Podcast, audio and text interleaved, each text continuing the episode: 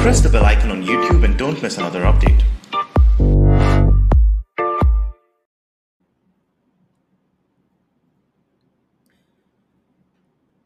जी क्या नाम है आपका? अनवार अहमद। अनवार अहमद जी आपको क्या लगता है कि उत्तर प्रदेश में 2022 में जो चुनाव होने वाले हैं उनमें किसकी सरकार बने? योगी की। योगी की सरकार बनेगी। लेकिन अक्सर ये कहा जाता है कि मुस्लिम अखिलेश यादव के साथ जाते हैं। नहीं। कोई ज़रूरी नहीं तो उस वक्त की बात हो। लेकिन अब वैसी भी आने वाले हैं वो भी अपने आप को मुस्लिमों का मसीहा कहते हैं कहते हैं नहीं अ, हमारे साथ उत्तर प्रदेश के सभी मुस्लिम नहीं किसी के साथ कोई नहीं है।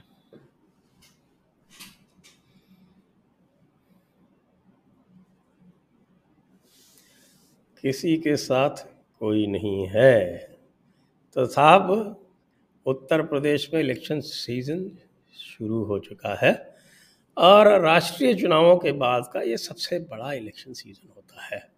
इसलिए हमने भी एक विशेष प्लेलिस्ट बना दी है और इसको कहते हैं हम यूपी डायलॉग्स और इस पर लगातार बातचीत जारी रहेगी जब तक कि अगली सरकार ना बन जाए। तो आज हमारे साथ हैं अभिषेक तिवारी जी और धीरेन्द्र पुंडीर जी शीघ्र जुड़ जाएँगे। तो आइए हम चलते हैं उनके पास। उसके पहले आप सभी से अनुरोध है कि आप इसे सब्सक्राइब कर लें चैनल को और डिस्क्रिप्शन पे जाकर हमारे सपोर्ट लिंक और फॉलो लिंक देख लें।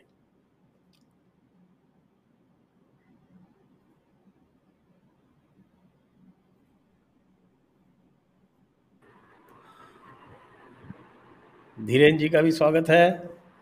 नमस्कार सर। नमस्ते सभी दर्शकों को और धीरेन्द्र जी को अभिषेक जी को। धीरेन्द्र जी तो हाँ, भागे भागे पहुँचे दिख रहे हैं। और धीरेन्द्र सर आपको भी प्रणाम। नमस्कार नमस्कार अभिषेक जी कैसे हैं आप? बस पहुँचा ही था मैं।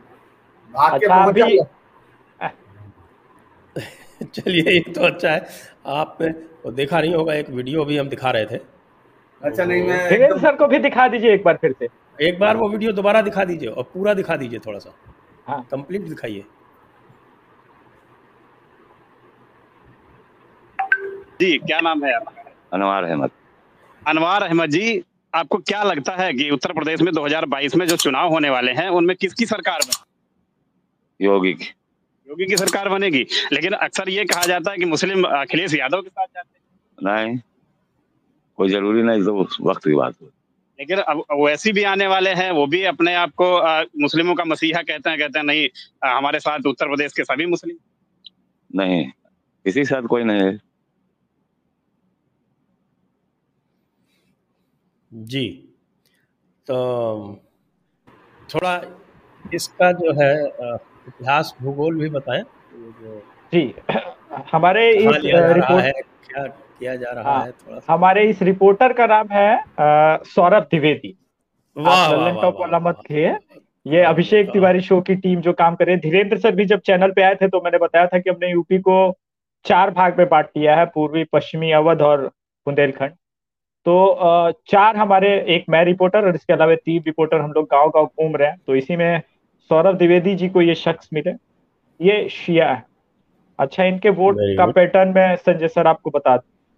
इनको हम्म। सिर्फ़ इसलिए वोट देना है क्योंकि सुन्नी जो है वो योगी जी के खिलाफ। वेरी गुड ये तो मैं बहुत पहले से कहता रहा हूँ लेकिन लोग मानते नहीं है। सारे मुसलमानों को एक इसीलिए इसीलिए तो चूँकि आपके साथ हमारा पूरा इलेक्शन कैंपेन तक टाइप है तो और आप मुझे इतना सपोर्ट भी करते हैं, इस पूरे इलेक्शन में मैं बताऊँ, मैं बहुत आभारी हूँ जयपुर डायलॉग्स का, वरना हमारे पास तो इतने फंड भी नहीं थे कि हम रिपोर्टर्स को हायर करके ये कर सके। धीरे धीरे फंड्स आ रहे हैं। तो अब जो एक मेरी और वीडियो काफ़ी वायरल हुई है कि हम योगी जी को वोट देते हैं। वो तो डेढ़ मिलियन के आसपास लोगों ने देखा है उस वीडियो को। इन दोनों की कहानी है, बनारस की घाट पे वो लड़का। मैंने सर उससे चार सवाल पूछे। महँगाई का मुद्दा है। उसने कहा, नहीं, हम योगी जी को वोट देते हैं। मैंने बोला, रोज़गार का मुद्दा? मैं फिर उसने वही रिपीटेड जवाब दिया कि हम योगी जी को वोट देते हैं। मैंने बोला, आखिर मुद्दा क्या है? बोला, हम योगी जी को वोट देते हैं। और एक नवयुवक मिले हमें, नब्बे वर्षीय फ़ेमस पप्पू की अड़ी है वाराणसी में। उन्होंने बोला कि गैस सिलेंडर मिल ही रहा है दो लाख सवा दो लाख रुपए आवास योजना मिल रही है। तो कुल मिला के लब्बो लुआब ये है कि अपस्विंग योगी जी के फेवर में जो आ, पहले जो कोरोना के वक्त में जितना प्रोपोगेंडा वगैरह फैला था धीरे धीरे ध्वस्त होता जा रहा है और फिर से योगी जी के लिए जो माहौल है वो बनने लगा है सर। लेकिन एक बात मैं वो बाद में रिवील करूँगा शो में तो पहले धीरेन्द्र सर भी घूम रहे हैं तो उनका तो फीडबैक ज़्यादा इंपॉर्टेंट रहेगा। एक बात मैंने महसूस की है कि मुसलमान वोट जो ये लोग कहते हैं सभी समाजवादी पार्टी को जा रहे हैं वो गलत है। मुसलमान और सर सुन्नी में भी तो समस्या है। समस्या सुन्नी में भी है। एक आ, हम इलाहाबाद में थे। अब वहाँ पे क्या है कि आ, जो फ़ेमस वहाँ के एक मुख्तार अंसारी और इनके आने के बाद जो है बाहुबली है क्या नाम है वो इलाहाबाद का? हाँ अहमद साहब तो उनके जाने के बाद जो है। हाँ तो इनके जाने के बाद माहौल बदला है। अच्छा एक और सुगबुगाहट नज़र आ रही है हो सकता है कि चुनाव के आखिर आखिर तक वो भी हो जाए। कि मे भी आज़म खान के कुछ फैमिली मेंबर्स भी ओवैसी की पार्टी में शिफ्ट हो जाए। उन्हें लगता है कि सपा समाजवादी पार्टी उन्हें जो है धोखा दे रही है। उसमें पीठ में छुरा घोपा है। लगातार उनका परिवार अब जेल में है हाशिए पे है सब कोई। तो एक ये भी है सारा इज़्ज़त मिट्टी में पर मिल गया है। तो भाई जब ओरिजिनल वाला आ गया है तो डुप्लीकेट वाले को क्यों वोट दे? बात सही है। ये तो बहुत पुराना चल रहा है। मुस्लिम लीग का भी तो यही हुआ था। उठा के देख लीजिए सैतालीस का। हाँ नहीं वही वही बात है कि नहीं नहीं और यहाँ पे तो गा, गाजियाबाद में तो क्लियरली मुख्तार के समर्थक बोल रहे हैं कि हमें बसपा सपा से क्या बेनिफिट मिला? हमें तो कुछ मिला नहीं है। गाजियाबाद गाजीपुर बोल रहा हूँ सॉरी पूर्वांचल का गाजीपुर में। वो तो साफ़ साफ़ बोल रहे मुख्तार के समर्थक कि हमें तो कुछ मिला नहीं हम तो वैसी को वोट तो वैसी फैक्टर तो है। जी। तो अब हम चलते हैं धीरेन्द्र जी के पास। धीरेन्द्र जी अब तो माहौल गरमाने लगा है। टूरिज़्म भी शुरू हो गया है एक पार्टी से दूसरी पार्टी में। कई सारे टूरिस्ट इधर से उधर जा रहे हैं। तो अब अब ये तो मेरे विचार से लगभग स्पष्ट होता जा रहा है कि मुद्दे क्या हैं। आपके विचार से इस समय क्या मुद्दे हैं? फिर हम, आप एक बार वो मुद्दे स्पेल आउट करें, उसके बाद फिर हम उन मुद्दों का विश्लेषण करें। देखिए, ये चुनाव अगर हम लोग 2017 से, संजय जी और 2022 के बीच का चुनाव देखते हैं तो 2017 में लॉ एंड ऑर्डर एक बड़ा मुद्दा था और वो इतना बड़ा मुद्दा था कि उसने पूरी की पूरी सरकार को इतने नीचे तक ला दिया और अचानक मोदी जी के चेहरे पर लोगों ने यकीन करके उत्तर प्रदेश में लॉ एंड ऑर्डर को पूरा मेन मुद्दा माना और उसके बाद उस पर उन्होंने पूरी सरकार बदल दी। इस बार अगर सरकार रिपीट कर रही है, जिस तरह हम लोगों, अभी तक का जो मुझे लगता है कि जो करती हुई दिख रही है तो वो लॉ एंड ऑर्डर ही है। यानी अगर आप 2002 से देखेंगे तो आपको, भले ही आप उसको सोशल इंजीनियरिंग के शब्द आपने सुने होंगे, पत्रकारों के मुँह से, और मैं हमेशा लिखता हूँ कि जब हम लोग फेल हो जाते हैं जनता का मूड समझने में तो उसके बाद जब हम एनालिसिस लिखते हैं तो अपनी बात जनता के सामने हम हार तो स्वीकार करते नहीं है। आखिर हम पत्रकार हैं। हम कैसे मान लेंगे कि हम हम समझ नहीं पाए जनता को? तो हम लिखते हैं, जनता ने समझदारी से सोशल इंजीनियरिंग को वो किया। तो ये इस तरह के वर्ड है, आप अगर उसको वाकई डीपली एनालिसिस करेंगे तो वो तमाम चीज़ें लॉ एंड ऑर्डर पर थी 2002 में मुलायम सिंह के समय।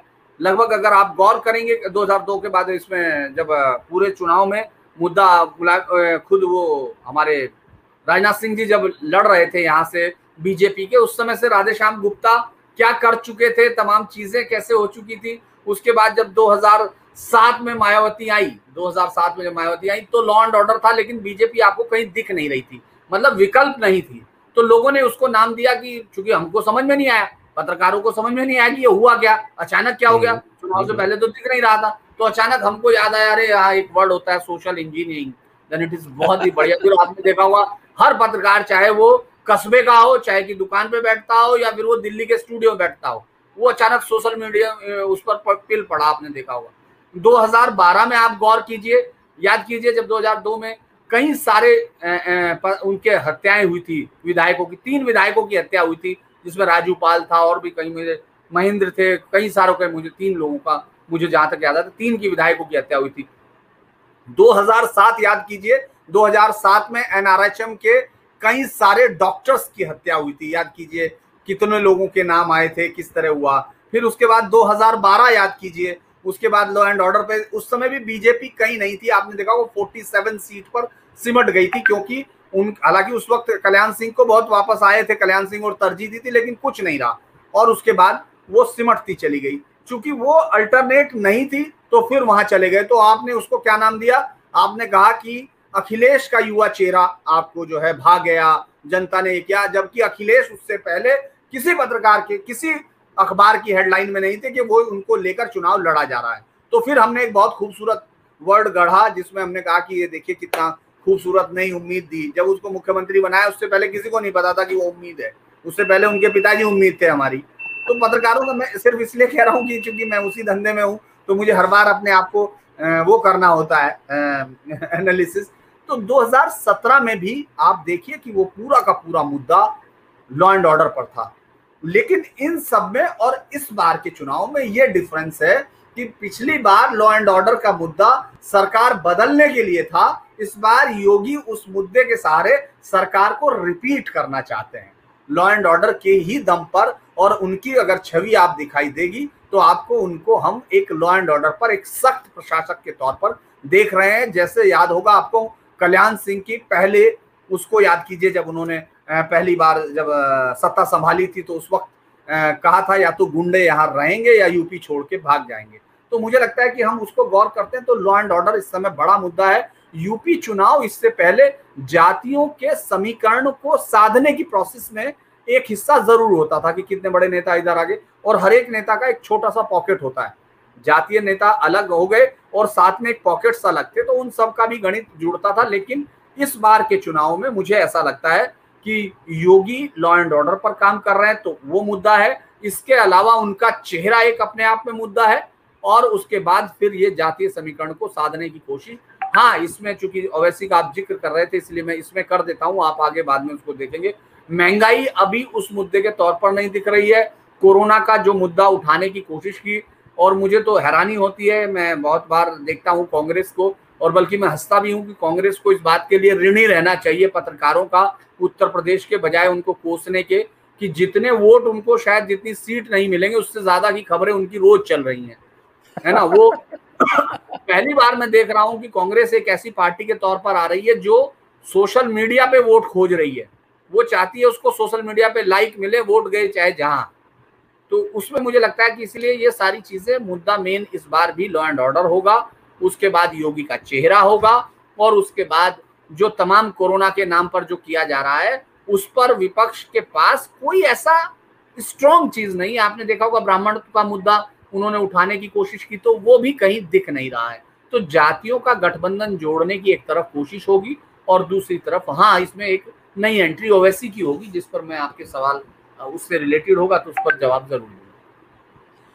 और इसके अतिरिक्त और क्या मुद्दे हैं अभिषेक जी? अच्छा लॉ एंड ऑर्डर वाला धीरेन्द्र सर ने कहा है तो जो मैंने वीडियो चलाया था इस ये छोटा सा हिस्सा था ये एक्चुअली पंद्रह मिनट का वीडियो है तो लॉ एंड ऑर्डर चाहे मेरा बनारस का वीडियो देख लीजिए सौरभ द्विवेदी का लोकेश का तो या फिर विंध्याचल वाला जो वीडियो आया है लॉ एंड ऑर्डर तो ज़बरदस्त होता है लेकिन ये प्रो है। लोगों के मन में है कि योगी जी हैं तो गुंडे जो है भूमिगत हो गए। शब्द यूपी में बहुत ज़्यादा यूज़ होता है जो हमारे तरफ़ बिहार में नहीं होता भूमिगत हो गए हैं सारे क्रिमिनल जो है वो भाग गए लेकिन आ, इन सबसे इतर एक बात है सर आ, यूपी के गाँव में मुझे लगता है कि लोगों ने आ, खास करके वो तबका जो सरकारी बेनिफिट्स के नाम पे आज तक ठगा गया है मुझे लगता है कि उनको ये बेनिफिट मिला है। जब भी हमने सवाल पूछा तो उन्होंने कहा है कि हमें बिना किसी को पैसे दिए सरकारी आवास के पैसे मिल गए हैं शौचालय के पैसे हमें मिल गए हैं। आ, सरकारी बेनिफिट उस तबके को जिसको मिलता ही नहीं था वो लोग लाभान्वित हुए। अच्छा उसका एक प्रूव अच्छा ये है कि जब आप गाँव में जाके उस तबके से पूछेंगे तो वो ये कहता है कि अच्छा फलने को मिल गया तो मुझे उम्मीद है कि मुझे भी मिल जाएगा। आज नहीं तो कल नहीं तो परसों तो मिल ही जाएगा इसी सरकार में मिलेगा। वरना समाजवादी पार्टी की सरकार में बहुजन समाजवादी पार्टी की सरकार में सिर्फ़ कहा गया था मिला धीरेन्द्र सर ने जिस ब्राह्मण सेगमेंट का इस्तेमाल किया तो हम विंध्याचल वाले अपने टूर का ज़िक्र करेंगे, जहाँ पे कॉरिडोर बन रहा है सर। तो दोनों तरफ़ चूँकि गाड़ियाँ मंदिर तक पहुँचे, इसलिए काफ़ी ज़्यादा पुजारियों के ही तोड़े गए हैं, लेकिन मुआवजा इस हद तक दिया गया है कि इस नाराज़गी को योगी जी ने बहुत आराम से कंपनसेट किया है। और आ, हमारे माइक पे मैंने ही सवाल पूछा था आ, उनका नाम शायद चक्रम द्विवेदी था। आपके दर्शक में वो भी मेरे चैनल पे जाएँगे तो पड़ा हुआ है वो वीडियो। तो चक्रम द्विवेदी जी बता रहे थे कि देखिए योगी खुद संत है तो ब्राह्मण उनसे कैसे नाराज़ होते तो ये जो कांग्रेस या समाजवादी पार्टी एंटी ब्राह्मण करने का प्रयास तो करती है लेकिन वो ज़मीन पे जो है ना वो बन नहीं पा रहा है। जी जी जी। वो बन नहीं पा रहा है। अच्छा इसमें एक चीज़ मैं जोड़ूँगा, सर। मुझे ऐसा लगता है कि अगर 2017 से अब 22 तक का सफ़र आ गया है, जब योगी जी अपने चरम पे थे, समाजवादी पार्टी और कांग्रेस गठबंधन में लड़ी थी, तब भी मायावती जी को 19 प्रतिशत वोट आए थे। और ऑनेस्टली इस बार भी चूँकि मुसलमान तो वोट उनको दे नहीं रहा है, लेकिन फिर भी वो सत्रह अठारह प्रतिशत पे हमें दिख रही क्या हो एक हम ये निष्कर्ष निकालें कि जो समाजवादी पार्टी को वोट जा रहा है मुसलमानों का, वो मायावती की तरफ़ चल जाए तो। क्या मायावती ज़्यादा बेटर सेकंड नंबर पे फाइट करेंगे या योगी जी को ज़्यादा बेहतर फाइट कर सकती है? तो मेरा जवाब सर हाँ होगा। अगर मुसलमान मायावती जी की तरफ़ कंप्लीट कंप्लीट स्विंग हो जाए, जैसा कि वो कांग्रेस या समाजवादी पार्टी के लिए होता है। और इसके पीछे मेरा ठोस कारण यह है कि उनके पास इस बुरी परिस्थिति में भी सत्रह अठारह परसेंट वोट है। जबकि समाजवादी पार्टी के पास सिर्फ़ आठ परसेंट यादव का वोट है बाकी चंद मुसलमानों का और कुछ इधर उधर तो कुल मिला के वो ऐसे भी छब्बीस प्रतिशत या सत्ताईस प्रतिशत पे दम तोड़ती हुई नज़र आ रही बाकी धीरेन्द्र सर ज़्यादा बेटर हम्म, अधिक से अधिक। लेकिन अगर मायावती के साथ मुसलमान वोट होता है तो बत्तीस प्रतिशत तक जा सकते आपके ये पेट्रोल डीजल और गैस की जो कीमतें बढ़ रही हैं अंतर्राष्ट्रीय मूल्य वृद्धि के कारण इसके ऊपर क्या प्रतिक्रिया आ रही है? हाँ इसके लिए तो आ, मैंने आप शायद आ, पता नहीं आप प्ले कर पाएँगे कि नहीं मैंने उसका एक वीडियो भेजा भी था आपको। ज़्यादातर वो तबका जिसके पास पहली बात गाड़ी और ये नहीं है तो उन्हें ये लगता है पहले तो लॉ एंड ऑर्डर के बाद इतने वो संतुष्ट है ना कि वो रेडी लगाते हैं काम करते हैं तो उनको ज़्यादा फ़र्क नहीं पड़ता है। और वो कहते हैं कि ये देखिए अगर जिसके पास पाँच लाख रुपए का कार है वो सौ रुपए का पेट्रोल अफोर्ड कर सकता है।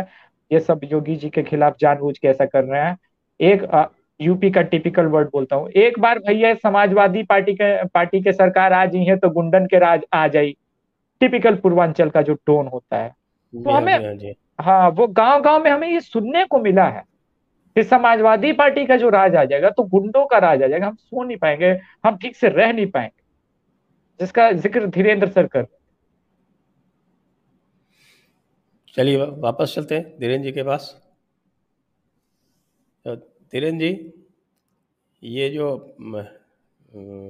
मुद्दे हैं, जिनकी बात अभिषेक जी कह रहे हैं, क्योंकि इनकी जो रिपोर्टिंग टीम है, वो इस समय लगातार पूर्वांचल का दौरा कर रही है अभी। तो आपको लगता है कि महँगाई का मुद्दा बिल्कुल गौण हो जाएगा? या इसको कम से कम जब कैंपेन प्रॉपर आरंभ होगी तो उस समय तो इसको निश्चित रूप से उठाने का प्रयास किया जाएगा? प्रियंका जी का प्रियंका जी की रैली होने वाली है कुछ दिनों में। ये अलग बात है कि उनके जितने भी लीडर हैं, रीजनल, वो सब भागे जा रहे हैं समाजवादी पार्टी में। बड़ी इंटरेस्टिंग चीज़ ये है कि आपको ये तमाम लोग लॉ एंड ऑर्डर पे बात करते दिखेंगे, तमाम चीज़ों पे बात करते हुए देखेंगे सॉरी लेकिन इनमें से कोई भी आदमी अभी तक आप देखेंगे, महँगाई को लेकर बहुत ज़्यादा एग्रेसिव होता हुआ नहीं दिख रहा है। क्योंकि उन लोगों ने जो शुरुआत में किया और उन्होंने देखा कि ये मुद्दा उनका हवा नहीं बाँध पा रहा। वो मुद्दा हवा नहीं ले पा रहा है। आप देखेंगे, बहुत सारे वीडियोस इस तरह के मैं सोशल मीडिया पे देखता हूँ। कि जो ये कह रहे हैं सिर्फ़ महँगाई बहुत है। महँगाई कम होनी चाहिए। माफ़ कीजिएगा, मैं एक आपको कल का उदाहरण देता हूँ। मैं कल घूम रहा था लोकल में मेरी टैक्सी में जो था, वो ड्राइवर सीतापुर का था। तो क्योंकि हम लोग उनसे भी पूछते रहते हैं, भाई, हम लोगों काम ही पत्रकारों का या जो मिल गया, उसी को पूछना है। तो उसने नाम भी मनोज बताया, ये बताया। फिर हमने कहा, वोट किसको कहना हमारा वोट? तो योगी को। तो हमने कहा कि, यार, क्या हुआ? सब चीज़ें ठीक होगी। तो उसने जानते, एक चीज़ बड़ी इंटरेस्टिंग कही, उसने कहा कि साहब, बिजली का अगर ठीक हो जाए तो मुझे लगा कि शायद बिजली आ नहीं रही है, मेरे गाँव की तरफ़ आ रही है अट्ठारह घंटे। तो हमने कहा, यार, बिजली तो हमारी तरफ़ तो बहुत अच्छी आ रही है। उसने कहा, नहीं आने की बात नहीं है, बिजली के बिल की बात है। तो फिर उसने जो थोड़ी दूर तक चलते हुए उसने कहा कि, सर, केजरीवाल अगर 300 माफ़ कर दे ना तो फिर मैं उसको वोट दे दूँगा। मतलब ये एक बड़ा, यानी बिजली का मुद्दा बड़ा है, लेकिन वो उनको अभी केजरीवाल का पता ही नहीं है कि वो आ रहा, नहीं आ रहा, उसके कैंडिडेट के बारे में नहीं जानना, जबकि वो लखनऊ में तो उन लोगों को महँगाई का मुद्दा है, लेकिन महँगाई के मुद्दे पे उनको ये जो समाजवादी पार्टी या बहुजन समाजवादी पार्टी है, बहुजन समाज पार्टी, इन पर यकीन नहीं है। उसके लिए उनको केजरीवाल की तरफ़ जाना पड़ेगा, लेकिन केजरीवाल फिर बाकी मुद्दों में नहीं रहते। वो केजरीवाल को लेके तो इसीलिए ये मुद्दा आप देखेंगे, वहाँ जड़ पकड़ता हुआ नहीं दिख रहा। घूम रहा है। महँगाई का मुद्दा लोगों के जहन में है, लेकिन वो उसमें किसी विकल्पहीनता के चलते और बहुत सारे, चूँकि मैं उससे बात कर रहा था कि तुमको दस पॉइंट देते हैं, एक में महँगाई होगी, एक में कानून होगा, एक में जो सरकारी तुम्हारा घर बना है, उसका होगा, जो शौचालय तो उनमें वो ज़्यादातर बीजेपी को अंक देते हुए दिखाई दे रहे हैं। यानी एवरेज को वो लगा रहे हैं। यही कारण है कि महँगाई का मुद्दा वहाँ बहुत ज़्यादा जबकि आप मैं वीडियो की बात कर रहा था ऐसे सोशल मीडिया पे आप जाएँगे वेस्टर्न यूपी के वो ढूंढेंगे तो आप उनमें देख रहे होंगे कि मेरे पुराने सहयोगी जो है मेरे सीनियर अजीत अंजुम जो है वो किसी हाँ, से हाँ, घूम रहे हैं। हाँ वो किसी के मुँह से कहलवाना चाहते हैं कि साहब हाँ बहुत महँगा हो गया और बहुत ये हो गया क्योंकि वो, वो तो जो है मैं उनके बारे में खैर नहीं बोलूँगा। बोलना भी नहीं चाहिए मेरे सीनियर थे उनके बारे में क्या मैं बोलूँ? लेकिन वहाँ आप देखेंगे चूँकि वो स्वनाम धन्य है उनके बारे में बोलने की कोई आवश्यकता भी हाँ मैं यही कह रहा कि उनके बारे में सबको मालूम है कि उन्होंने पत्रकारिता को रसातल पे कितने नीचे तक ले जाने में उन्होंने कोशिश की। उनके बारे में सब जिन्होंने उनके साथ काम किया अगर उनका आप यहाँ कर लेंगे एक वीडियो तो वो सब बता देंगे। खैर अभी वो बड़े पत्रकार हैं। तो हुआ क्या कि वो आ, वो सबसे पूछ रहे हैं वो कह रहे हैं एक बाइक खड़े हुए आदमी है आपने देखा होगा वो कह रहा कि तुम बाइक से चलते ये महँगा नहीं हो रहा क्या? तो कह रहा हो रहा जी। महँगा तो हो रहा तो कहने लगा, फिर वोट, कहने वोट तो योगी को। कहने कहने लगे, इसका मोटरसाइकिल से क्या लेना देना वोट का? तो कह रहा कि कितने, कहने मैं साइकिल पे चलता हूँ। फिर एक महिला से बात कर रहे हैं। तो बेसिकली वो लोगों ने अपना मन बनाया हुआ है। बहुत सारी चीज़ें काउंट होती हैं, लेकिन आपको गाँव की राजनीति, फिर शहर की राजनीति, फिर जातीय राजनीति, फिर धर्म की राजनीति, जो उत्तर प्रदेश में बहुत दिन से है। तो उन सब पे अगर आप गौर करेंगे तो ये मुद्दा बहुत पीछे चला जाता है। आदमी परेशान है, लेकिन इसको नहीं रख रहा है। मुझे नहीं लगता कि ये मुद्दा बहुत ज़्यादा किसी को डिविडेंड देगा। ना बीजेपी को दे रहा है, ना उनके, उनको दे रहा है। तो इसीलिए आप देखेंगे धीरे धीरे कोई पॉलिटिकल पार्टी उस पर ट्वीट भी नहीं कर रही है। वो अलग अलग चीज़ें ढूंढ रही हैं, वो ब्राह्मणों की वजह से कर रही हैं या फिर प्रियंका कुछ और कह रही है, वो मजदूरों के मुद्दे को लेके कहने लगे जो कोरोना में मजदूरों का पलायन हुआ था, अचानक उनको याद हुआ, जबकि उस पर चुनाव हो चुका है। उस पलायन को लेके उसके बाद तमाम चीज़ें, बाकी सब चीज़ों को लोग मिल चुके हैं, पंचायत चुनाव हो चुका, सब चीज़ें हो चुकी लेकिन उनको लगता है कि नहीं, अब फिर वो मुद्दा काम करेगा। तो मुझे लगता है कि बहुत भटकी हुई चीज़ों पर है और महँगाई यहाँ कम से कम यूपी में मुझे मुद्दे के तौर पर नहीं दिखता। बहुत सारे इशू अलग अलग है, लेकिन वो लोगों के जहन में है, लेकिन किसी पे यकीन नहीं कि ये कम कर देंगे। तो लिहाजा वो गौण हो जाता है जब उसको सब एक जैसे दिखने लगते हैं। हमारे यहाँ कहा जाता है, लंका में सब बावन गज के तो फिर कौन ढूंढेगा कि कौन कौन सा है? तो वो वाली महँगाई को लेके कम से कम बावन गज है सब। तो इसीलिए जो है धीरेन्द्र जी ये भी बताएँ कि हम्म, हमारा जो लुटियंस मीडिया है वो समाजवादी पार्टी के अतिरिक्त कांग्रेस की प्रियंका जी की बड़ी बातें करता है। मायावती जी के बारे में बात ही नहीं कर रहा। तो ये जो प्रियंका जी के साथ अभी जो सब कुछ हो रहा है जो हमें दिख रहा है होता हुआ, उत्तर प्रदेश की बात कर रहा हूँ। पंजाब, छत्तीसगढ़ की तो बिल्कुल नहीं कर रहा। लेकिन जो उत्तर प्रदेश की बात कर रहे हैं हम तो उत्तर प्रदेश में जो इनके साथ हो रहा है, रोज़ाना कोई एक दर्जन नेता इनके यहाँ से निकल निकल के जा रहे हैं। इमरान मसूद जैसे जो हैं बोटी बोटी वाले, वो भी जो है इनके विरुद्ध हो गए। ललितेश पति त्रिपाठी जैसे जो है, आपके, अगर कांग्रेस के हिसाब से देखा जाए तो कांग्रेस के तो एक कद्दावर नेता ही माने जाएँगे इसके, वो भी निकल लिए। तो ये जो शरण हो रहा है तेज़ी से, इसको आप कैसे देखते हैं? तो कई बार क्या होता है, रिपोर्टर के लिए बात बहुत मुश्किल होती है जब उसको सब कुछ, सब क्योंकि जब सवाल पूछा जाता है तो आप रुक नहीं सकते हैं। मुझे कई बार ये लग रहा है कि अगर प्रियंका गांधी यहाँ चुनाव में नहीं आए तो उत्तर प्रदेश में कांग्रेस की कोई एक खबर, एक सिंगल खबर भी आपको किसी अखबार किसी टीवी, क्योंकि वो कहीं है ही नहीं। 403 सीटों में सात सीटों पर वो पार्टी थी, और उस पार्टी का अभी इस वक्त वहाँ जो रायबरेली की सीट थी वो राकेश सिंह चले गए। अदिति सिंह निर्दलीय लड़ेंगी, बीजेपी का समर्थन होगा, या बीजेपी के टिकट पे लड़ेंगी। उसके बाद उनका जो लल्लू है वो वहाँ से गायब दिख रहे हैं अब। तो आपके पास पहली बार ऐसा हो सकता है कि गांधी परिवार के चेहरे को रखकर भी वहाँ शायद खाता ना खुले। मतलब ये बहुत लोगों को अजीब लगेगा। तो आप एक ऐसी पार्टी के तौर पर है, जहाँ आपने देखा होगा कि कोई वो इतने प्रोग्राम है, मैं इसलिए बता पा रहा हूँ क्योंकि मैं उनको कवर करा रहा हूँ, तमाम प्रोग्राम को। आप ये सोचिए, वो तमाम प्रोग्राम अपने घर में कर रहे हैं। वो पत्रकार को फ़ोन कर रहे हैं कि कल हमारा जो है किसान आंदोलन का दिवस है और हम लोग बीस हज़ार जगह निकलेंगे।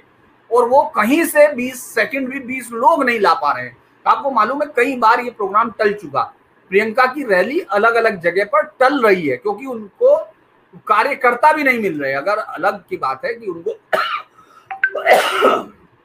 मैं हालाँकि कल परसों दफ्तर के सामने गया तो मैंने कहा कि आज ये बहुत खुश हुए होंगे ठेले वाले, क्योंकि कम से कम वहाँ कुछ बिक रहा है।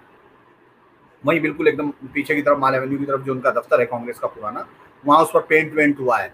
तो काफ़ी अच्छा पेंट वेंट हो गया है। वो इस बार उन्होंने फिर एक नहीं की। अब आपको याद होगा अभी उन्होंने कहा था कि नेता गाँव में रात बिताएँगे। तो मैंने कहा अच्छा हम्म। चार पाँच नेताओं को पकड़ो। और एक भी गाँव में नहीं गया। अजय लल्लू ज़रूर अपने चूँकि अध्यक्ष है। उसको पता है कि मेरे तो जाना ही पड़ेगा। आप सोचिए आरपीएन सिंह वहाँ नहीं दिख रहे हैं। आपने देखा है आप में से ये तिवारी जी बताएँगे घूम रहे हैं अभिषेक जी। कहीं आरपीएन सिंह का कोई पोस्टर बैनर नाम कुछ देखा हो? प्रदीप जैन आपको याद आ रहा हो? बाकी कोई एक नेता याद आ रहा हो जो सलमान खुर्शीद, कोई ऐसा याद आ रहा हो जो जो केंद्रीय मंत्रिमंडल में रहा 2009 से 14 के बीच में?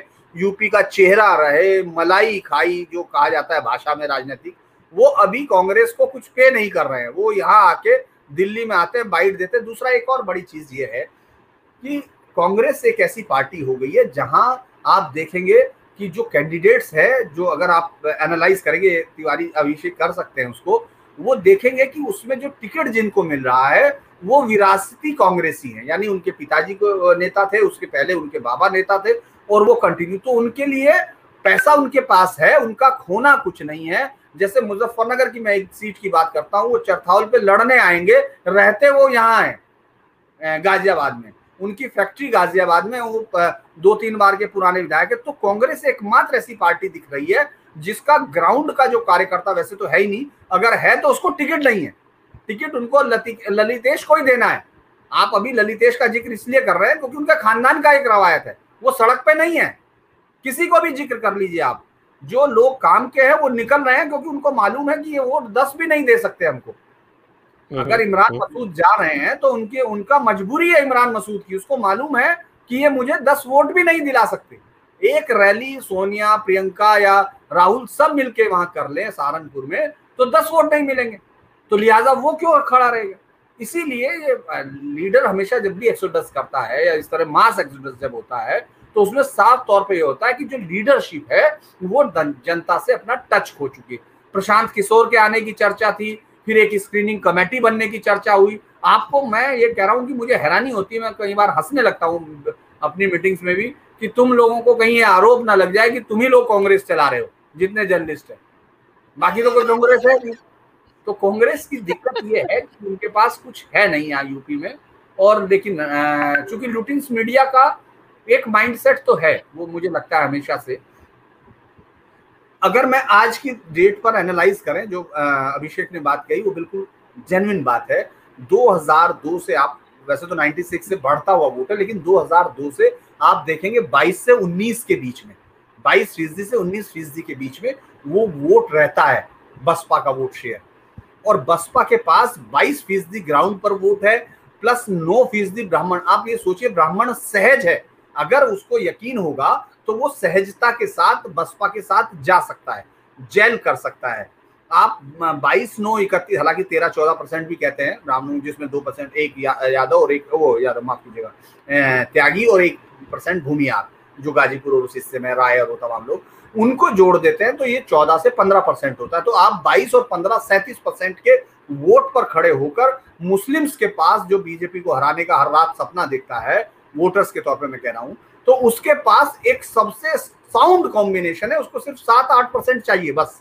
उसके बाद वो अगर हम लोग कागज़ पर देखते हैं तो वो बहुत साउंड कॉम्बिनेशन है, लेकिन आप देखेंगे उस पर कोई बात करने को तैयार नहीं, क्योंकि वो उतनी तेज़ी से हमला करते हुए नहीं दिख रही है। देखिए, जो दिल्ली में बैठे हुए लोग हैं, मैं कई बार इसलिए हैरान होता हूँ, इससे पहले ही मेरे, मैं खुद ही सब, तमाम ग्रुप में रहता हूँ क्योंकि हम लोगों का काम ही है सारे रिपोर्टर्स एक दूसरे के ग्रुप में होते हैं। तो उसमें मैं देखता हूँ कि वो ये कह रहे हैं कि मोदी 2024 में जीत जाएगा, लेकिन ये घृणा फैला रहा है। मतलब वो जनता जीत रही है, जनता वोट दे रही है, वो जनता का वोट देना ये किस तरह की लुटियंस मीडिया है जो इसलिए नाराज़ है जनता से कि जनता उसका आदेश नहीं मान रही है। मुझे याद है ब्रेक्ट की वो कविता की आ, वो लोग हार गए हैं तो कहता है कि बॉस क्या हुआ? कहने लगे नहीं उन्होंने वोट नहीं दिया। तो वो कहता है कि क्यों ना जनता बदल दी जाए। इन लोग जनता बदलने में लगे हुए हैं। इन लोगों को इनकी डेमोक्रेसी लुटियंस मीडिया की मैं इस मामले में बहुत कड़वा होता हूँ। कई बार मुझे लगता है कि ये लोग मतलब हम लोग क्या करते हैं कि हम लोग अगर हमसे गलती होती है तो हमको मानना पड़ता है कि ममता ने जीत हासिल की है। हमारे आइडिया से अलग जाके जीत हासिल की। वो लोग, वो इस बात पे नाराज़ हो जाते हैं कि ये जो लोग हैं, ये सांप्रदायिक हो गए हैं। वो तमाम लोगों पर सांप्रदायिक हो गए। और इसके बावजूद वो, ये भाई डेमोक्रेसी में एक तरीका है, जिसको वोट मिलेगी वो जीत जाएगा। अब उनको वोट भी मिल गई, वो जीत भी गए, तब भी आप कह रहे हो कि यार ये कैसे है? ये जीत गया, लेकिन ये चोर है। ये जनता की बात नहीं कर रहा। ये बड़ा अजीब सा है जो लुटेंस मीडिया के मुझे लगता है कि इस समय वो सिजोफेनिक स्टेट में है।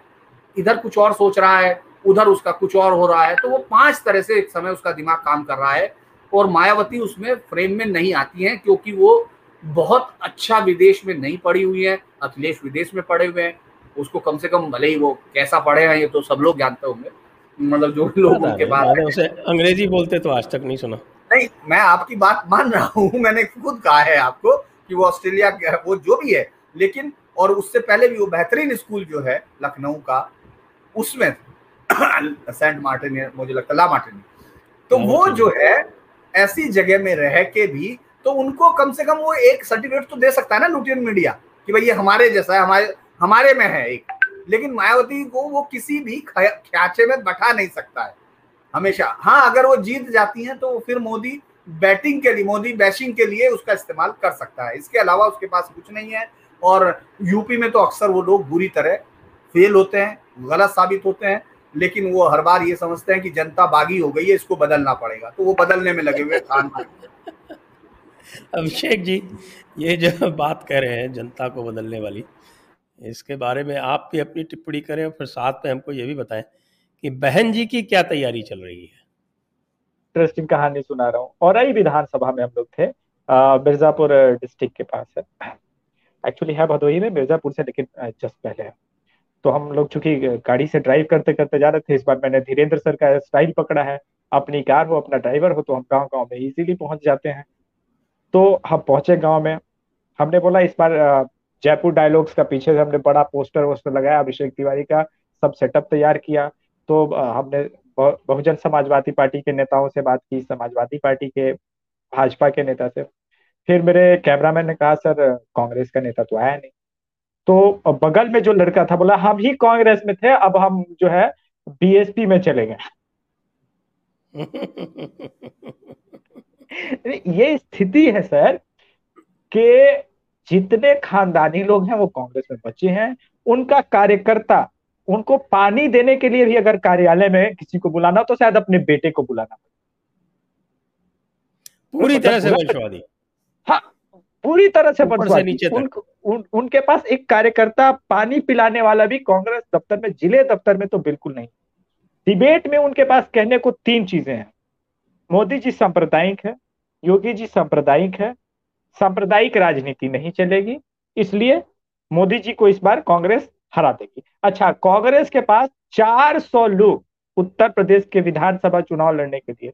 अगर 400 सीट पे अकेले कांग्रेस लड़के दिखा दे मुझे 2022 में तो मैं अपना चैनल बंद कर उनके पास कैंडिडेट नहीं है 400 इतना कॉन्फिडेंस मुझे इसलिए क्योंकि मैं घूमा हूँ। ये पता नहीं दिल्ली, धीरेन्द्र सर जैसा कह रहे हैं, दिल्ली दफ्तर के लोग कैसे आकलन करते हैं। मैंने जो बात कही है, अपने फैक्ट्स पे और जो मैंने महसूस किया है वहाँ। अगर बसपा के पास मुसलमान वोट होता तो आप देखते भारतीय जनता पार्टी की छटपटाहट। लेकिन भारतीय जनता पार्टी के लोगों को पता है कि मुसलमान वोट कुछ भी हो जाए, वो जा रहा है समाजवादी पार्टी के पास, बसपा के पास नहीं जा रहा है। मैं इस बात को अभी भी रिपीट कर रहा हूँ, आज भी अगर मुसलमान वोट बैंक बसपा की तरफ़ चला जाएगा तो ज़्यादा मुश्किल हो सकती है भारतीय जनता पार्टी। ये तो केक वॉक है समाजवादी पार्टी। अच्छा समाजवादी पार्टी को आप मुकाबले में मानते ही नहीं। सर उनके अपने स्वर्णिम दौर में धीरेन्द्र सर इसको बेहतर बताएँगे। लेकिन जो मेरे पास फैक्ट्स है एक मिनट मैं मैंने लिखा था कहीं। अपने स्वर्णिम दौर में जब अखिलेश यादव का जैसा बता रहे थे धीरेन्द्र सर वो तो अपना अलग अलग लुटियंस मीडिया करती है एनालिसिस अपने स्वर्णिम दौर में इनके पास मात्र उनतीस प्रतिशत वोट है। गोल्डन पीरियड में। और यहाँ आप किससे मुकाबला कर रहे हैं? जिसके पास लोकसभा में इक्यावन प्रतिशत वोट शेयर था 2017 में इनके पास 40 प्रतिशत वोट शेयर था बीजेपी के पास और अभी लगभग 43 परसेंट वोट शेयर। जी बहन जी की तैयारी के बारे में मैंने आपसे पूछा था। हाँ बहन जी देखिए बहन जी का कैडर है अपना उनका वोट है और जितना है सर वो अडिग वोटर है। ब्राह्मण वोट भी कुछ अगर कहीं छिटका है बीजेपी से तो बसपा के साथ। एक भी समाजवादी पार्टी के साथ एकाध एक्सेप्शन हो सकता है। जैसे गोरखपुर की एक बगल वाली सीट है, वहाँ पे ब्राह्मणी कैंडिडेट रहते हैं, जो बिहार के सिवान से लगता हुआ इलाका है। वहाँ एक साधना सिंह है, चंदौली की भारतीय जनता पार्टी की विधायक, विधायिका। उनसे थोड़ी बहुत लोकल स्तर पे नाराज़गी है। तो वहाँ पे भी कुछ मैंने ब्राह्मण में सेंटिमेंट ये देखा था। अच्छा वहाँ इम्पैक्ट वहाँ भी थोड़ा सा है। उसका कारण ये है चंदौली में कि थोड़ा बिहार से लगा हुआ इलाका है और वहाँ पे उनका वायु समीकरण स्ट्रांग है। तो वो एक इस बार साधना सिंह के लिए थोड़ी बहुत मुश्किल हो सकती है चंदौली में। अदरवाइज़ पूर्वांचल में तो सर मतलब कहर है, लहर नहीं है। पिछली बार छियानवे सीटें जीती थी योगी जी। इस बार तो मतलब कोहराम मच सकता है सर। छियानवे कितने में से? एक सौ छप्पन में से। इस बार 110 हो सकता है। पूर्वांचल की बात करें। पश्चिमी यूपी की आप करें मैंने तो पूर्वांचल की ही बात की थी पश्चिमी यूपी धीरेन्द्र सर मुझसे ज़्यादा घूमे हैं। नहीं नहीं मैं पूर्वी बात बात कर। रहा हूँ एक सीटों में से छियानवे सीटें जीती। हाँ जीती थी 2017 में। इस बार तो 110-15 हो सकता है। जो मतलब मेरा आकलन अभी कह रहा है। क्योंकि देखिए, पूर्वांचल की पॉलिटिक्स में तीन चार चीज़ें हैं ना, सर। एक तो बगल में महादेव की नगरी गोरखनाथ मंदिर, अब अयोध्या का भी मामला है। हद तो यह है कि जब मैं औरई में था तो एक दुबे जी ने कहा कि तालिबान भी मुद्दा है हमारे अब मैं, अब नहीं, सर, वो मेरे मेरे पास आपके दर्शक जाएँगे मेरे चैनल पे तो वीडियो पड़ी हुई है और की। वहाँ पे कह रहे हैं दुबे जी क्या बात कर रहे हैं? यूपी तालिबान बन जाएगा अगर योगी जी नहीं रहेंगे तो। मैं भी कि ये राज्यसभा के इलेक्शन में, विधानसभा इलेक्शन में तालिबान मुद्दा है। मैंने पूछा, महँगाई, रोज़गार, बोला, वो तो सभी सरकार सरकार फेल आप पूछे कभी हमसे? आप आप हमको यह तक बोल दिया उन्होंने कि आप रवीश कुमार की टीम के हैं क्या? जो आप मुझसे महँगाई की बात कर रहे हैं, कोरोना की बात कर रहे हैं, आपने केरल में कोरोना के बारे में सवाल पूछा, आपने महाराष्ट्र में तो अच्छा एक ये है सर फेसबुक सोशल मीडिया अब ऐसा तो है नहीं कि जयपुर डायलॉग सिर्फ़ शहरों में देखा जाता है, या अभिषेक तिवारी को या धीरेन्द्र सर को, ऐसा तो है नहीं। गाँव में भी लोगों के पास स्मार्टफ़ोन है। उनको पता है कि ये जो मीडिया कोरोना का मुद्दा बना रहा है तो पूछ रहे हैं पलट के, केरल का आपने नहीं बात किया। आप महाराष्ट्र के बारे में तो बोल नहीं रहे, महाराष्ट्र का तो गृह मंत्री लुटेरा है। हमारा तो योगी जी की वजह से पूरा भूमिगत है। वो दो टूक जवाब देते हैं, मुँह पे सर स्टन हो जाइएगा। वो बनारस का जो एक रिक्शा चालक का मैंने पब्लिश किया था, जिसने बोला, उसने साफ़ साफ़ मुझसे बोला, ढाई लाख रुपए मुझे योगी जी के शासन में अपना घर बनाने के लिए मिल जाएगा, मिल गया था। आज तक हम लोगों के बारे में कोई सरकार भी सोची थी। कोई तो सरकार आई ही नहीं थी जो हम लोग के लिए सोचे। तो बेबाक, दो टूक बंगाल में सर क्या हुआ था ना, हमको वोकल लोग मिले नहीं थे, बीजेपी के समर्थन में। यहाँ तो बीजेपी के समर्थक जो है ना ऐसा भी हो सकता है कि आपको ये समझ ले कि ये आ, मतलब लुटियंस मीडिया है क्या? कॉलर पकड़ ले ऐसी स्थिति हो गई थी हमारी और में तो। मुझे, अच्छा। मुझे उसने हाँ, मुझे उसने बोल दिया था आप रवीश कुमार के चैनल वैनल से हैं क्या? जो आप इस मुद्दे पे बात कर रहे हैं। मेरा कैमरामैन कभी जुड़ेगा तो मैं आपको एक्सपीरियंस होना होगा मतलब हमें एक्सप्लेन करना पड़ा कि हम ऐसा नहीं है। हम सिर्फ़ सवाल कर रहे हैं तो बोला, दोनों तरफ़ की सवाल कीजिए ना, फिर आप बताइए कि मऊ में मुख्तार अंसारी ने क्या किया था, अतीक अहमद ने क्या किया था, यही इन लोगों की कैसे गाड़ियाँ लूटी जाती थी हमारे, वो ढाबे वाले का इंटरव्यू होगा, वो भूमिहार है जाति से। बनारस और मिर्जापुर के रूट में बीच में एनएच पे हमने जहाँ पे ढाबे पे खाना खाया था, उसका बयान है कि रात को ढाबा मालिक बंद करके जो है, पैसा या तो अगर ढाबे के आसपास किसी घर है या गाँव है तो कोशिश करता था जल्दी पहुँच जाए वरना ले जाना सेफ़ नहीं होता। और उसने मुझे ये भी चेतावनी दे दी कि अगर ये अखिलेश यादव का सरकार होता तो मैं इस प्रकार से गाड़ी से घूम के इस एरिया में रिपोर्टिंग नहीं कर पाता। तो इतनी जल्दी वो दहशत लोग भूल नहीं रहे। जो लॉ एंड ऑर्डर वाला धीरेन्द्र सर ने मुद्दा कहा था, उनको पता है कि लॉ एंड ऑर्डर की क्या स्थिति थी और योगी जी के समय क्या स्थिति जी हाँ जी हाँ जी हाँ। चलिए अब चलते हैं हम धीरेन्द्र जी के पास।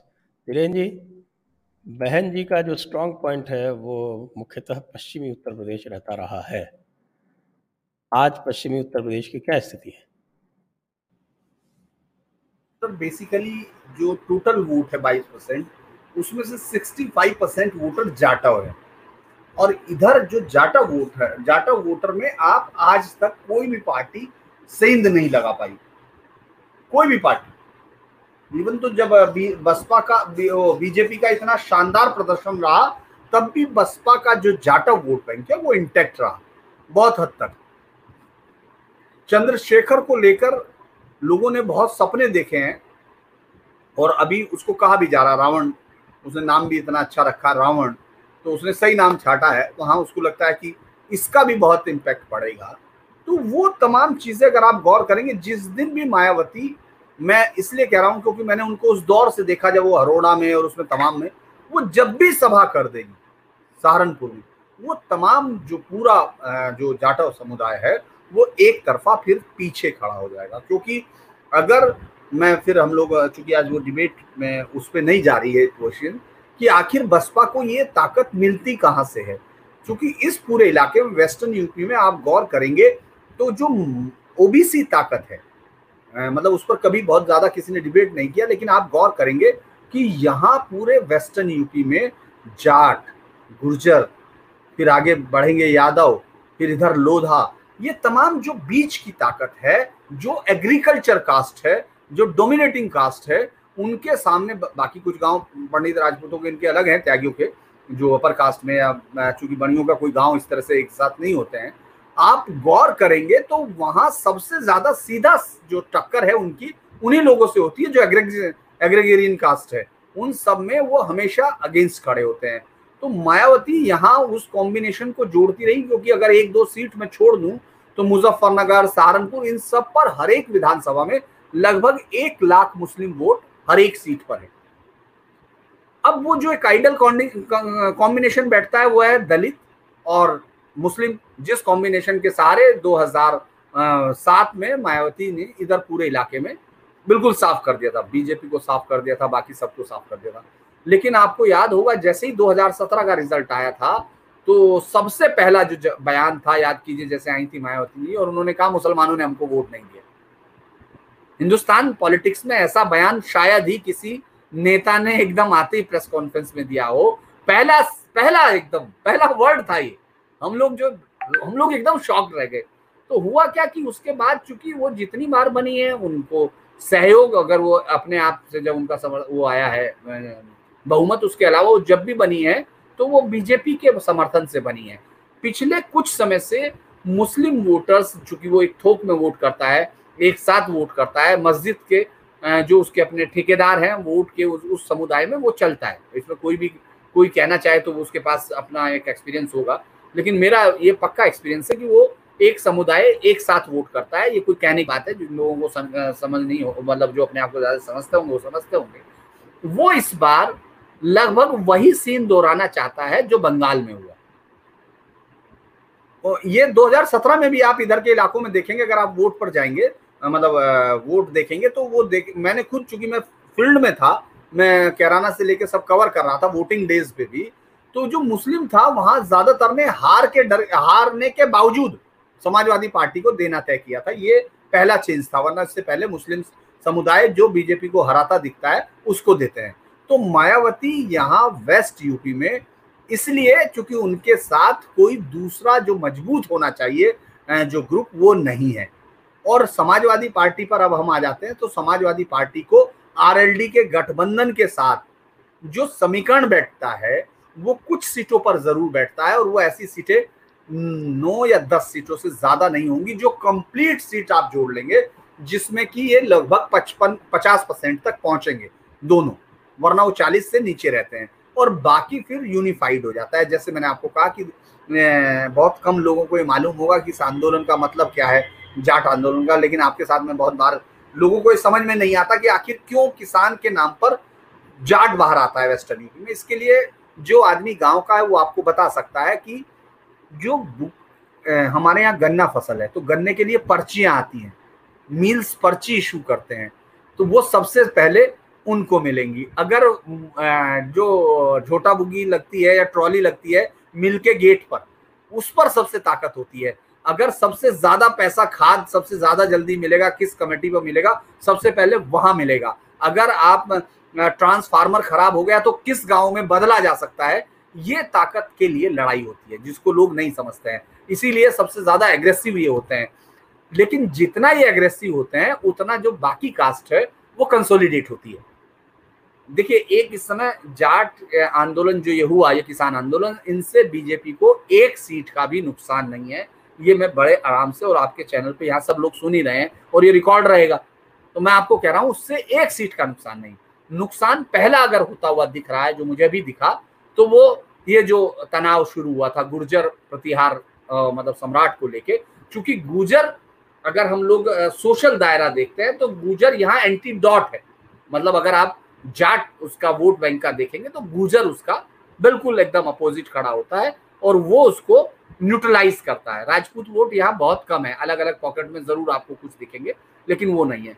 लिहाजा इस पूरे मसले में जाट मुस्लिम, ये समाजवादी पार्टी का गणित मैं बता रहा हूँ तो जाट और मुस्लिम यहाँ बहुत ताकत नहीं दे रहे हैं समाजवादी पार्टी को। यादव है नहीं इन सीटों पे तो लिहाजा वेस्ट यूपी में अगर हम अभी सिर्फ़ उसकी बात कर रहे हैं वो सिर्फ़ एक वो है जो कागज़ पर जो गणित है वो है, उसमें ना तो समाजवादी पार्टी और ना ही बहुजन समाजवादी पार्टी उस जो समीकरण को बैठाना है, उसको बैठाने में नाकामयाब हो रही है। उससे पहले गुर्जर वोटों का बसपा के साथ बहुत ताकतवर जुड़ाव था, वो भी नहीं रहा पिछले कुछ समय से। तो मुझे लगता है कि जो ब्राह्मण सम्मेलन किए गए, वो इसलिए किए गए थे, मायावती यकीन दिलाना चाह रही थी मुस्लिम वोटर्स को कि देखिए, हमारे पास सबसे बड़ा ग्रुप है। आप इधर आइए, हम हराने में, क्योंकि वो सीधा नहीं मांग पा रही हैं, उनको इस, आप देखेंगे धीरे धीरे उनके लोग भागेंगे। जो मुस्लिम वोटर्स हैं, वो सपा पर जा रहे हैं, क्योंकि इसीलिए इमरान मसूद सपा में आता है। या रिजवान जहीर जो है सपा में आता है। ये तमाम लोग सपा की तरफ़ जा रहे हैं क्योंकि उनको ये लग रहा है कि मुस्लिम वोट एक तरफा उधर पड़ेगा, इधर नहीं पड़ेगा। लेकिन उसमें एक चीज़ मुझे लगता है, एक कैच है, जो भले इस बार ओवैसी सीट नहीं जीतेंगे, वोट उनको बहुत ज़्यादा नहीं मिलते हुए दिख रहे हैं। लेकिन उनके दबाव में आकर सबसे ज़्यादा गलती करते हुए अगर आपको कोई पॉलिटिशियंस दिखेगा तो वो अखिलेश दिखेगा। मैं वो गणित, मैं आपको वो गणित बता देता हूँ जो मतलब लोगों को जनरली नहीं होता। होता क्या है कि जैसे मैं आपको एक सीट का उदाहरण लेता हूँ कि वहाँ सत्तर हज़ार मुस्लिम वोट है और प्लस बाईस हज़ार यादव वोट है और तीस हज़ार या बारह हज़ार अट्ठारह हज़ार वहाँ गडरिया पाल वोट है या राजपूत वोट है या ब्राह्मण है। तो जो समाजवादी पार्टी है, ये जो तथाकथित सेकुलर पार्टियाँ थी, ये क्या करती हैं? ये उस अपने पार्टी के वोट बैंक का, जो उनका जाति की वजह से वोट बैंक है, और प्लस मुस्लिम वोट बैंक, क्योंकि मुस्लिम की मजबूरी है, जो बीजेपी को हराएगा, हम उसको देंगे। तो ये तीसरे ग्रुप को उठा लेती थी, दो ग्रुप उसके साथ जुड़ जाते थे। ओवैसी ने सबसे पहले इन सेकुलर दलों को बेनकाब, या जो उनको कहें पर्दाफाश, या नंगा करने की कोशिश की। इसीलिए वो क्या कर रहे हैं, वो कह रहे हैं कि हमारा वोट है तो हमारा कैंडिडेट क्यों नहीं है? लिहाजा जहाँ भी समाजवादी पार्टी एक लाख मुस्लिम वोट पे यादव को देने की कोशिश करेगी या राजपूत को देने की कोशिश करेगी वहाँ वो तुरंत मुस्लिम को खड़ा कर देगी। ये प्रेशर बहुत ज़्यादा होगा। ये प्रेशर आप गलती करते हुए देखेंगे। ये ये एक नया चेंज होगा इस पॉलिटिक्स में। अच्छा ये ये आपने बड़ा अच्छा विश्लेषण किया। तो अभिषेक जी? जी। हाँ एक पॉइंट बोलूँगा धीरेन्द्र सर के पॉइंट में ओवैसी वाला फैक्टर में। आ, मैंने शो के शुरू में ही कहा था कि अगर व्हाट इफ़ अतीक अहमद और मुख्तार अंसारी के बाद आज़म खान आ, की family end of the day आ ही जाती है जो कि सुबुकाहट शुरू हो गई है। तब आ, उत्तर प्रदेश के तीन आ, बड़े मुस्लिम फिगर और सर मैं एक बात बताऊँ इस बार देवबंद से हो सकता है मतलब ये मैं नहीं कह रहा हूँ कि जीत ही जाए लेकिन हो सकता है ओवैसी इस बार चमत्कार दिखा दे। बिल्कुल बिहार की तरह। सर यही नहीं अलीगढ़ में भी मुझे ओवैसी के समर्थक मिले हैं। नहीं अलीगढ़ तो ओरिजिनल फंडामेंटलिस्ट जगह है। अलीगढ़ में तो आप हर तरह के नहीं धीरेन्द्र सर कुछ कह रहे हैं। जी। देखिए देवबंद को लेके एक थोड़ा सा कंफ्यूजन शायद आपको भी है जो लुटियंस को रहा। देवबंद पुंडीरो की सीट है। वहाँ मुस्लिम सीट नहीं है इसलिए वो जीत नहीं सकता है वहाँ। वो मुस्लिम सीट ही नहीं। वो 92 मैं वैसे बता रहा हूँ क्योंकि बहुत सारे लोगों को शायद मालूम नहीं वो सिटी में ज़रूर 90 90 परसेंट है लेकिन वो राजपूतों की सीट है पुंडीरों की सीट है। मेरा दर्द इसलिए है कि वो मेरा रोम है। मतलब और और याद होगा क्योंकि मैं आप देवबंदी है। हाँ हम लोग देवबंद हमारा है हम देवबंदी नहीं है। दोनों में अंतर है। तो दूसरा क्या है? दूसरा मैं बता दूँ कि 2017 में जो बीजेपी पर सबसे बड़े आरोप लगाए गए थे जो दिल्ली में बैठे हुए बड़े से बड़े पत्रकार जिनसे इस बात के लिए उनसे छीन लिया जाना चाहिए था उनको कम से कम पत्रकारिता का जो दर्जा है वो ले लेना चाहिए था जब उन्होंने कहा था कि देखिए साहब देवबंद में भी ये, ये जीत गया बीजेपी का ये ईवीएम में गड़बड़ है ये ईवीएम में गड़बड़ है देवबंद से कैसे जीत सकता है? और आप देखेंगे इसमें चैनलों में वो हुए थे बहस हुई थी आप देखिए उसको जाके, मैं कहता हूँ कि मेरे लिए ये मुझे लगा कि ये लोग कौन है जो पत्रकारिता के नाम पे? फिर मैंने एक आर्टिकल लिखा था कि ये देवबंद रोम है। 1952 से सिर्फ़ तीन बार वहाँ गैर राजपूत वोटर, सिर्फ़ तीन बार, जिसमें से दो बार गुर्जर है, मनोज चौधरी, एक बार माँ भी आली है अलग हो, तब भी चार चार पुंडीर लड़ गए थे। वो वो ये समझने की ज़रूरत है, अलीगढ़ में भी वोट नहीं मिलेगा। देखिए, मेरा, मेरी समझ ये कहती है कि ओवैसी को इस वक्त युवा सुन रहा है सबसे ज़्यादा क्योंकि उसके लिए समझने की ज़रूरत है कि ऐसा क्यों हो रहा है। ये मेरा एनालिसिस है। मुझे ऐसा लगता है क्योंकि आप मुस्लिम यूथ को देखिए वो एक फ्रेगमेंटेड एकदम एक ऐसी उसकी मनोस्थिति को अगर हम लोग देखते हैं मैं कई बार ये सब चीज़ें देखता हूँ कि वो कैसे अपने आप को कॉप अप कर रहा है। वो एक तरफ़ तो उसको अपने कैरियर के लिए लड़ना है दूसरी तरफ़ उसको शाम को मस्जिद में भी जाना है। और तीसरी तरफ़ उसको अफ़गानिस्तान में तालिबान जो कर रहा है, उसको भी डिफेंड करना है। चौथी तरफ़ उसको आईएसआईएस को डिफेंड करना है। और पांचवी तरफ़ उसको ये भी खुला रहना है कि नहीं, मैं एक मेंटलिटी मेरे पास आइडियल है। तो चारों तरफ़ से पिटता हुआ ये युवा उसको ओवैसी में उम्मीद दिखने लगती है, क्योंकि एक रास्ता ढूंढना चाहता है। वो उसको जो एक अंदर से अपराध बोध होता है, क्योंकि आप आजकल आप जैसे जितने ग्रुप्स हैं, जिन्होंने हिस्ट्री को सामने लाके खड़ा कर दिया, जिन्होंने उस झूठ को पर्दाफाश कर दिया तो वो उसको पढ़ के बड़ा हुआ है। वो उसको पढ़ रहा है, उसको यकीन दिलाया जा रहा था। तो मुझे लगता है ओवैसी चूँकि सेम उसी ग्राउंड पर जा रहा है, जिस पर वो ग्राउंड कर रहे हैं। आप आई एस आई एस के किसी भी हमदानी के बयान को और इनके बयान को डिफ्रेंशिएट नहीं कर सकते। वो लीगली वो जानता है सॉलिसिटर है तो वो जानता है मुझे कहाँ तक लीगल रहते हुए वही मैसेज देना है, जो उन तक पहुंचेगा। तो यूथ आ रहा है उसको बहुत सारे कारण अट्रैक्ट कर रहे हैं, लेकिन अभी जो एल्डर्स है, जो मुस्लिम एल्डर्स है, वो अपने यूथ को मस्जिदों में और तमाम जगह पर ये सीधा प्रेस कर रहे हैं। मैं इसलिए बता रहा हूँ क्योंकि हम लोगों के पास ये सूचना आती है, वो सीधा प्रेस कर रहे हैं कि वोट खराब नहीं करना है। ओवैसी को वोट खराब नहीं करना है, इसलिए मैं आपको अभी बताता हूँ, कई सीटों पर ओवैसी पर नज़र रखनी होगी, वहाँ जहाँ इक्यावन फ़ीसदी मुस्लिम वोटर है। वहाँ आपको देखना होगा। वहाँ उसके लिए खड़ा होगा। उससे पहले बहुत ज़्यादा नहीं करेंगे। नहीं मतलब अलीगढ़ में इलाहाबाद में मुझे मिले जो युवा ही मिले सर और हाँ, वो हाँ। बेबाकी से ओवैसी का पक्ष रखते हैं। हाँ ओवैसी के साथ दौड़ रहे हैं जी हाँ जी हाँ। तो बड़ी रुचिकर चर्चा हुई अभी तक। दर्शकों से मैं आग्रह करूँगा कि मैं अब ये वाइंड अप करने की ओर हूँ तो आपकी कोई प्रश्न हो जो भी आप जानकारी चाहते हो क्योंकि हमारे दोनों लोग इस समय ग्राउंड पर हैं धीरेन्द्र जी अपनी न्यूज़ चैनल के लिए और अभिषेक तिवारी दी अभिषेक तिवारी जयपुर डायलॉग्स का जो मंचन चल रहा है उत्तर प्रदेश में उसके लिए तो आप कृपया प्रश्न पूछ सकते हैं। तो अभिषेक जी आप ने आरंभ में फिगर दिया था उत्तर प्रदेश के लिए और आपने 260 प्लस सीटें आपने योगी जी को बताई थी। मैंने कहा सर आज आ... आप आज आप क्या कहेंगे? उस फिगर में कोई फेरबदल? सर अपस्विंग है। ये आ, मतलब कभी कभी क्या होता है ना हम भी आकलन नहीं कर पाएँगे पाते हैं कि ये कहाँ जाके रुकेगा जो ये बढ़ रहा है। जैसे आज भी मैं जब दिल्ली आया हूँ तो मैंने जो कैब पकड़ा है वो यूपी का मैंने बोला कि वोटर कहाँ के हो? तो गाजियाबाद का हूँ मैं मूलता रहने वाला। मैं वहाँ वोट मैंने बोला वोट देने जाते हो? बोला हाँ। तो बोला, तब यार, महँगाई तो बहुत ज़्यादा आ गया है। बोला, काहे की महँगाई है कौन सी महँगाई है? मैंने बोला, पेट्रोल, डीजल, अब तो प्राइस ज़्यादा हो गया है। बोला, सर, ऐसा कुछ नहीं है कि कांग्रेस के समय सत्ता था, तिहत्तर रुपए देते थे। तो तिहत्तर रुपए देते थे तो क्या अब हमारा, हमारे पास पैसे भी तो ज़्यादा आ रहे हैं? पहले तो ओला भी नहीं थी। तो आप तुलना नहीं कर सकते। मैंने बोला, वोट कहाँ जाएगा? बोला, सर, हमारी तरफ़ तो योगी जी हैं। तो बात करते हैं वो वो उस शैली में अभी चुनावी मोड में तो जो भी यूपी का मिलता है तो मिजाज पूछ लेते हैं और नोट कर लेते हैं अच्छा तुम कौन से कास्ट के हो? तुम्हारे फैमिली में कितने मेंबर हैं? तो वो जो मैंने कहा, sir two sixty two seventy वो लेकिन अप स्विंग की तरफ़ है। वो एक समय लगा था जब मैं गया था कोरोना के समय माइंड सेट में था कि मोदी जी योगी जी के प्रति मोदी जी के प्रति बहुत गुस्सा होगा। वो दिख नहीं रहा है ना सर मुझे।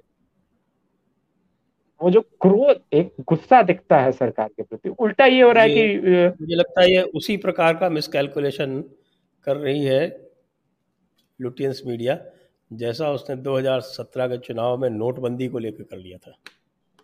हाँ ये को, सर कोरोना तो मुद्दा है ही नहीं सर। ये तो बहुत बड़ा बैकफायर और यही नहीं सर मैं अभी भी बोल रहा हूँ ये जो किसान आंदोलन उत्तर प्रदेश के चुनाव का रिज़ल्ट आने दीजिए सर मैं ऑन कैमरा बोल रहा हूँ। किसान आंदोलन बंद हो जाएगा। ऐसा हड़कंप मचेगा इनके दिलो दिमाग में कि इतना बड़ा बैकफायर करेगा ये किसान आंदोलन इनको अंदाज़ा नहीं है। पूर्वांचल में जाइए सर किसान गाली दे रहे हैं। मतलब इसलिए नहीं कि बिहार से सटा हुआ इलाका है। लिटरली मैं, मेरे पास ऐसी ऐसी बाइट है जो मैं ओपन एयर मंच पे सुना नहीं सकता हूँ। गाली दे रहे हैं लोग राकेश जी टिकैत पूर्वांचल साइड तो। तो अब गाली दे रहा है सर तो सोचिए वो कितना बड़ा कितना गुस्से में होगा सर, राकेश टिकैत की वजह से। हाँ राकेश टिकैत को पूर्वांचल भेज दीजिए धीरेन्द्र जी अच्छा रहेगा। बहुत लोग मैं एक जगह बैठा था अलम बड़ा गाँव है, जाट समुदाय का बड़ा गाँव है, और शमशेर बहादुर सिंह उस गाँव के थे। मतलब मुजफ्फरनगर का एक बड़ा गाँव था तो शामली में चला गया, लेकिन उसके शमशेर बहादुर जो कवि थे हमारे, वो उसी गाँव के थे। तो मुझसे वहाँ के एक बुज़ुर्ग ने कहा कि आप एक काम कर सकते हैं। मैंने कहा, क्या? कि इसको बहका के आप लखनऊ भेज सकते हैं कि नहीं टिकैत चौधरी का गाँव है। मुझे लगा कि पता नहीं क्या कह रहे हैं। तो बहुत सारे लोगों को लगता है और आपने देखा हुआ पाँच तारीख की जो रैली हुई थी वो इसीलिए होनी थी कि इनको लखनऊ की डेट अनाउंस करनी थी। उसने हाँ, बुरुंडी में रवांडा में लाइबेरिया में लागोस में सब जगह सरकारों के लिए जो है लड़ने की घोषणा की लेकिन उसने लखनऊ नाम नहीं लिया। तो ये सब चीज़ें जो है मुझे लगता है कि मुझे अभी जाना होगा थोड़ा सा अच्छा ये क्या है क्या है? सर ये ये बात सही बोल रहे धीरेन्द्र सर। मतलब लखनऊ का ये जो डर दिखाते हैं ये डायरेक्टली इनडायरेक्टली मतलब ये कहना चाहते हैं एक बार जाओ फिर बाबा बता देंगे। मतलब बाबा पे ऐसा विश्वास ऐसा विश्वास धीरेन्द्र जी को जाना है तो उससे पहले हम फटाफट जो प्रश्न आया हाँ। वो वो ले लेते हैं। सिमंत